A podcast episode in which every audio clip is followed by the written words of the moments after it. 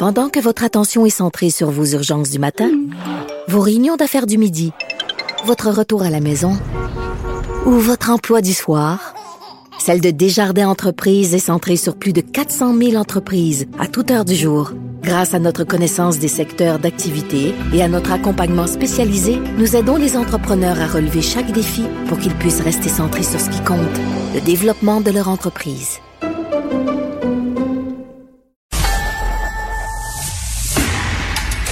Cube Radio.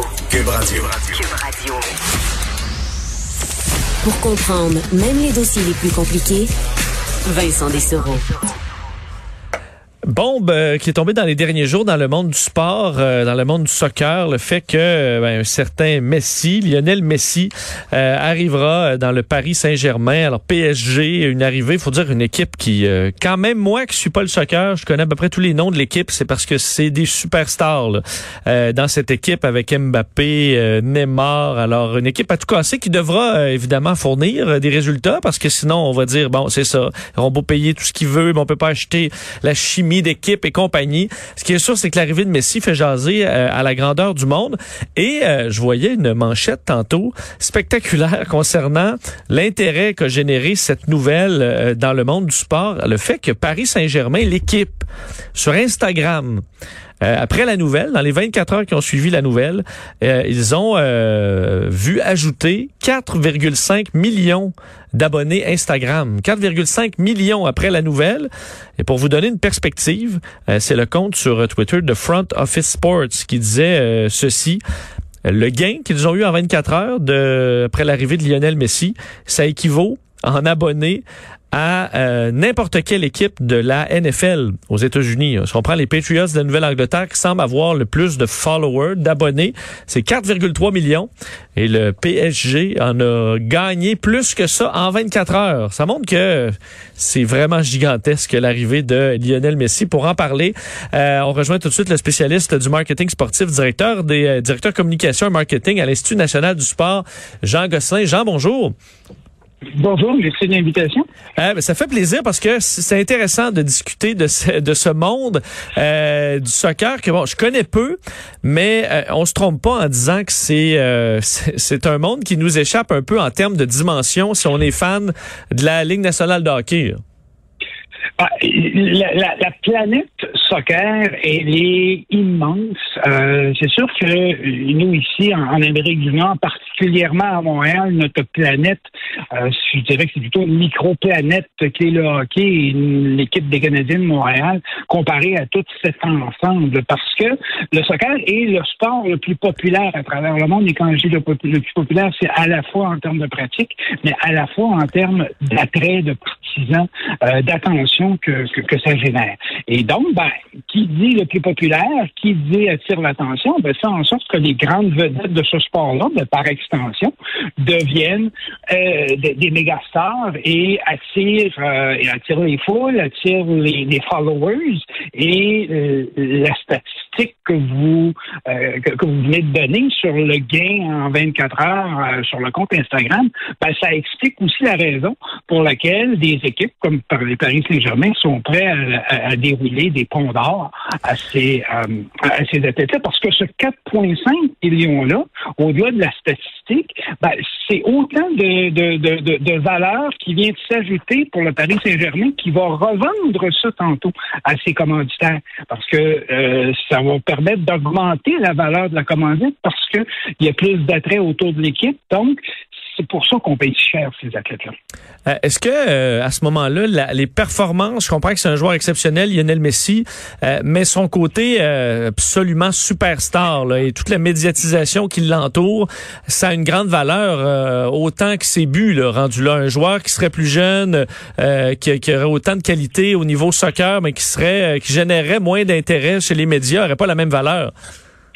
Absolument. Et, c'est cette combinaison des, euh, des, revenus sportifs ou des, des, des, gains sportifs avec les, la popularité qui fait qu'on peut aller chercher, dans la plupart des cas, plus d'argent en revenus extra-sportifs que euh, qu'en revenus euh, que, simplement par rapport à son sport. Et ces joueurs-là ben, vont, et ça vaut pour plusieurs de ces athlètes-là, mais de façon générale, pour la plupart, vont faire beaucoup plus d'argent après en dehors de leur sport que sur leur sport eux-mêmes.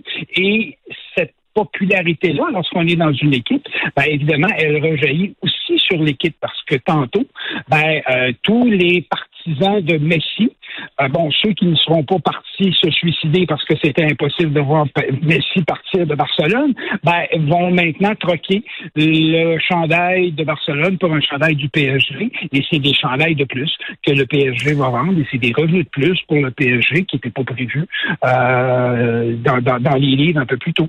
Est-ce qu'il euh, y a un danger quand même? Euh, bon, c'est si on n'a pas de victoire, on peut avoir des décevants. Puis rapidement, on devient un peu cynique à dire, bon, c'est ça, c'est des superstars qui gagnent 20, 30, 40 millions de dollars, même pas capables de faire un but, euh, qu'on devient un peu l'équipe à battre, donc très loin de l'équipe Cendrillon. À ce moment-là, on n'est qu'un rouleau compresseur euh, qui, a, qui, a, énormément de pression. Est-ce qu'il y a quand même un risque là-dedans pour le PSG? Ben, c'est sûr qu'il y, a un risque parce qu'évidemment, euh, on achète un, on achète un joueur qui évidemment doit mettre le ballon euh, dans le but puis doit euh, on, on, l'engage pas pour son nombre de d'abonnés Instagram, on l'engage parce qu'il est le meilleur joueur au monde. Mais en même temps, pour le joueur lui-même, ben, à un moment donné, la performance sportive devient moins importante. Je vous donne un exemple. Dans le, dans le classement Forbes, euh, le magazine Forbes fait un classement des, des sportifs les mieux payés. Et dans le dernier classement, on a Tiger Woods. On s'entend que dans les dernières années, Tiger Woods n'a pas, pas gagné grand-chose sur le terrain de golf. En fait, ses revenus sportifs sont de 200 000 Ses revenus extra-sportifs sont de 60 millions de dollars. Donc, il est, quand on fait le calcul sur les 50 premiers, Tiger Woods est 50e pour les revenus sportifs, mais il est quatrième pour les revenus extra-sportifs, ce qui fait que quand on combine les deux, il est douzième. Donc, même avec la performance qu'il a eue, même s'il est sur un déclin, ses revenus extra-sportifs font en sorte qu'il est encore capable de se classer au douzième rang parmi les plus euh, les plus euh, les mieux payés. Et je vous dis tout de suite, cherchez pas de joueurs de hockey parmi les 50 premiers. Non, c'est ça. Ils sont ils sont beaucoup plus loin. Mais si je me trompe pas, en plus euh, concernant Tiger Woods, lorsqu'il est présent à un tournoi versus quand il est pas présent pour les codes d'écoute, c'est absolument deux mondes. Là. Alors les réseaux le veulent et doivent être prêts à, le payer à côté en dehors des gains parce que sa présence est une valeur inestimable pour l'industrie.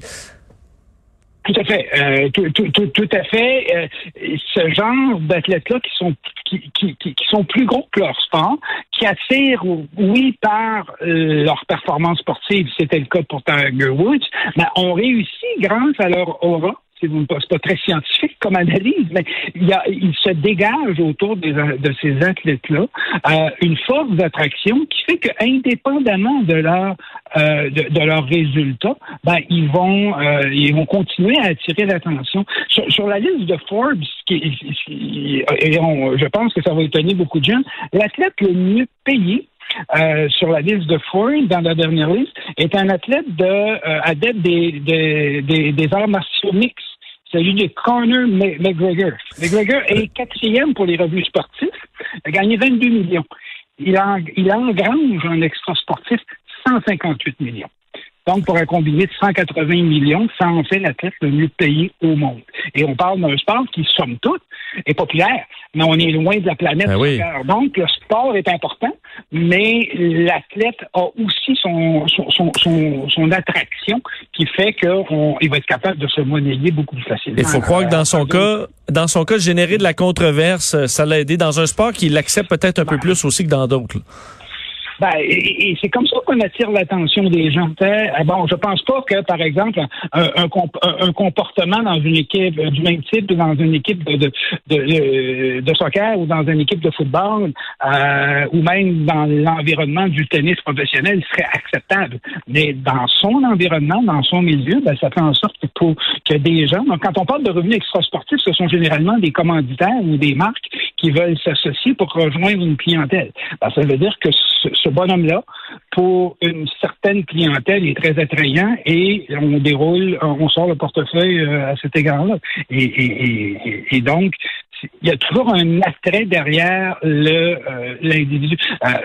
Naomi Osaka en tennis, bon, qui a beaucoup fait parler d'elle dans les dernières semaines, ben, Justement parce que Louis est des bonnes, mais elle a aussi une certaine horreur, euh, une certaine histoire. Elle est, elle est présente. Ben, dans le classement de Forbes, elle est douzième. C'est la première femme dans le classement. Et ça, ben, c'est, quand même une progression très importante parce que les femmes, c'est beaucoup Serena Williams qui a été longtemps parmi l'athlète la mieux payée, mais elle a, euh, je pense qu'elle n'a jamais atteint plus que le 15e rang, alors que Zaka est, est au 12e. Donc, la popularité, mais l'histoire, la, la, la, les, euh, la personnalité vient tout ça mélanger, qui fait en sorte que ben, un gars comme Messi, si on revient à l'histoire de départ, ben, est à la fois attrayant d'un point de vue personnel et d'un point de vue d'équipe. Et euh, c'est pour ça qu'on arrive à des chiffres qui sortent de l'entendement. Est-ce qu'on peut penser que dans le département commercial au Paris Saint-Germain, le téléphone a beaucoup sonné de compagnies qui disent OK là, on veut on veut s'associer à ça parce qu'on va faire jaser partout à travers le monde, puis on veut notre nom sur le chandail qui va se vendre partout? Je n'ai aucune, je n'ai aucune indication. J'ai pas, j'ai pas de contact au Paris Saint-Germain, mais je peux mettre ma main au feu que les gens qui étaient les plus heureux euh, étaient certainement les gens au commercial, parce que on, la quantité euh, dans, dans, quelques semaines, quand, quand peut-être quand certains chiffres sortiront, la quantité de nouveaux chandails que Messi, à la fois les partisans du, du Paris Saint-Germain vont vouloir le chandail du nouveau, euh, de la nouvelle vedette et les anciens partisans du FC Barcelone, mais qui étaient d'abord des partisans de, euh, de Messi, ben, euh, eux aussi vont vouloir avoir le nouveau maillot avec les nouvelles couleurs. Donc, ne serait-ce que pour ça. Et même si le Paris Saint-Germain n'avait pas trop de difficultés à vendre des billets, ben, on peut être certain qu'il y, a, qu'il y aura de la demande de ce côté-là. Peut-être une possibilité d'augmenter le prix des billets parce qu'on vient de, hausser la valeur du spectacle. Et puis après ça, bien évidemment, il y a tous les partenariats qu'on peut faire avec des, des, entreprises privées pour de la commandite supplémentaire qui ne peuvent peut-être pas se payer Messi parce qu'il coûte trop cher, mais en se payant le, Paris, le Paris Saint-Germain, ben, indirectement, on se paye un peu de Messi. Donc, je suis certain que les gens du, euh, je sais pas si le mois d'août en France est, réservé aux vacances. Je pense qu'il y a des gens qui ont été au bureau cette semaine. À mon avis, oui, on dit que le, le, chandail c'est 110 euros, alors 160 dollars canadiens euh, quand même, ils vont en vendre pas mal et tous les départements vont être assez créatifs, le font les équipes de sport de plus en plus, pour euh, trouver toutes les sources de revenus possibles les affiches, les bobelets, de, nommez-les, il y aura plein de choses aux couleurs de Messi. Les souliers, euh, je pense qu'il est avec Adidas, mais là j'ai peur de me tromper, ou, ou Nike, en tout cas, peu euh, on peut présumer qu'il va y avoir un soulier qui va sortir euh, aux couleurs du Paris Saint-Germain et de Messi. Euh, donc, ça ne fait que commencer. Probablement du côté de Barcelone, on la trouve un peu plus difficile à avaler. Ça doit. Vous aviez raison c'est avec Adidas euh, que Lionel Messi euh, collabore. Et d'ailleurs, sa collection, bien sûr, et des souliers qui euh, semblent pas semblent pas donner. vraiment, c'était fascinant de vous entendre, Jean Gosselin. Merci encore. On surveillera la saison du Paris Saint-Germain qui va faire jaser un peu partout. Merci d'avoir été là. Donc, plaisir, à bientôt. Au revoir, Jean Gosselin, spécialiste du marketing sportif, directeur des communications et marketing à l'Institut national du sport.